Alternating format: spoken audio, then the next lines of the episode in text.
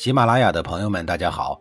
告诉大家一个好消息，除了音频以外，我最近开始以视频的方式为大家讲历史，内容也不再局限于中国古代史，而是涵盖人文、社会、西方历史等等，还包括对一些经典童话人物、历史人物进行全新解读。欢迎大家在微信视频号里搜索“志明侃历史”，同志的志，光明的明，调侃的侃，历史故事的历史，我在视频里等你。上一集里，我说到了经营了六百八十四年的晋国，于公元前四零三年关门大吉了。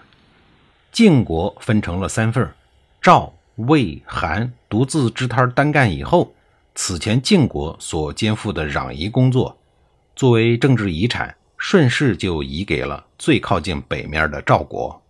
赵国接力了对抗北方戎狄人的大棒。后来。赵国几乎独自承受了北方戎狄人的所有进攻。赵国人用了一百一十八年的时间，终于将戎狄人建立的中山国这一个中原心腹大患彻底解决。从此以后，中国历史上再也没有北方戎狄人成立过国家。赵国人虽然花的时间长了一些，但其战果和战争意义还是很大的。早在齐桓公时代。北方戎狄人抢到了中原人邢国周边的一大块地盘以后，心灵上平衡了很多。这一回，他们决定金盆洗手，痛改前非，决心一改往日烧杀抢掠的不良生活习惯，打算浪子回头金不换，打算自力更生，努力经营完全属于自己的国家，从此让人民过上幸福快乐的生活。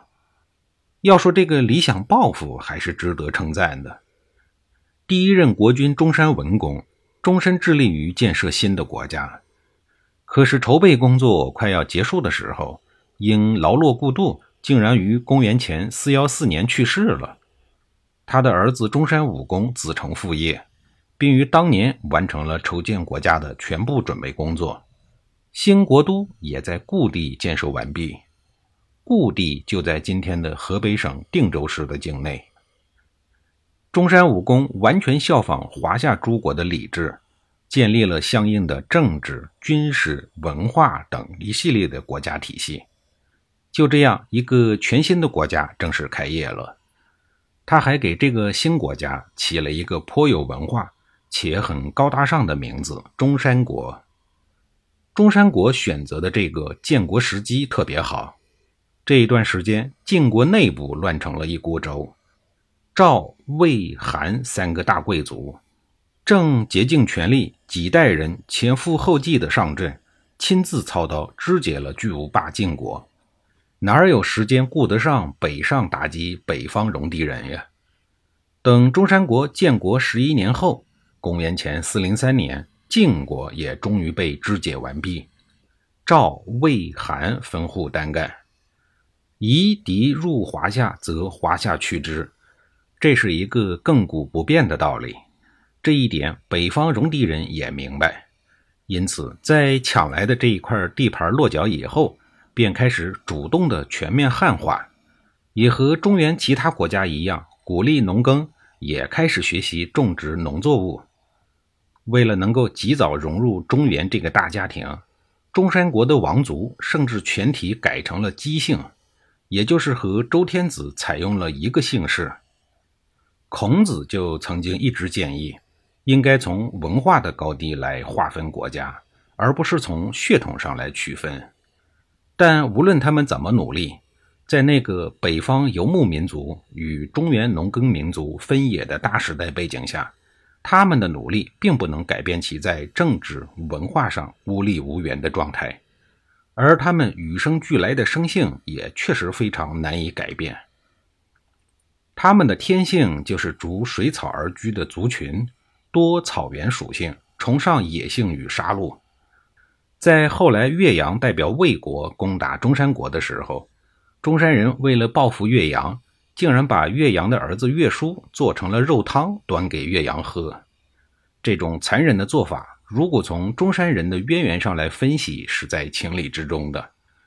但这样的族群是很难为中原人所接纳的。因此，在中原各国的眼里，中山国始终是一个另类国家，就因为他们是北方戎狄人建立的政权，属于血统不正、来历不正的那一类。根深蒂固的种族歧视链注定了他们无法与其他列国平起平坐。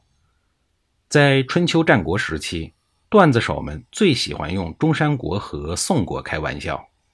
宋国和楚国一样，都是商朝后裔建立的政权，地位不比中山国高多少。因此，大家在排斥中山国的同时，基本上忽视了中山国努力融入中原的事实。中山武功摸索着，一点一点的努力着经营这个尚在襁褓中的新国家。可是刚把国家扶上了正轨，自个儿就去世了。随后，他的儿子桓公继位。官二代桓公是一个标准的纨绔子弟，骄横跋扈，不屑国政，导致新国家动荡不安，内忧外患。一直被视为眼中钉的中原人看到了机会，魏斯派遣岳阳统帅军队。打算灭了这一个异族国家。经过三年多的苦战，于公元前四零七年占领了中山国。随后，魏斯派太子姬为中山君，扶持了自己的中央政府，而中山国的残余势力则退到了茫茫的太行山之中。山野深处，曾经的纨绔子弟桓公，在亡国的惨境中终于觉醒。此后二十多年的时间里，他不断的聚集旧族。发愤图强，立志复国，率领北狄剩余势力进行了艰苦卓绝的斗争，要开创复国大业。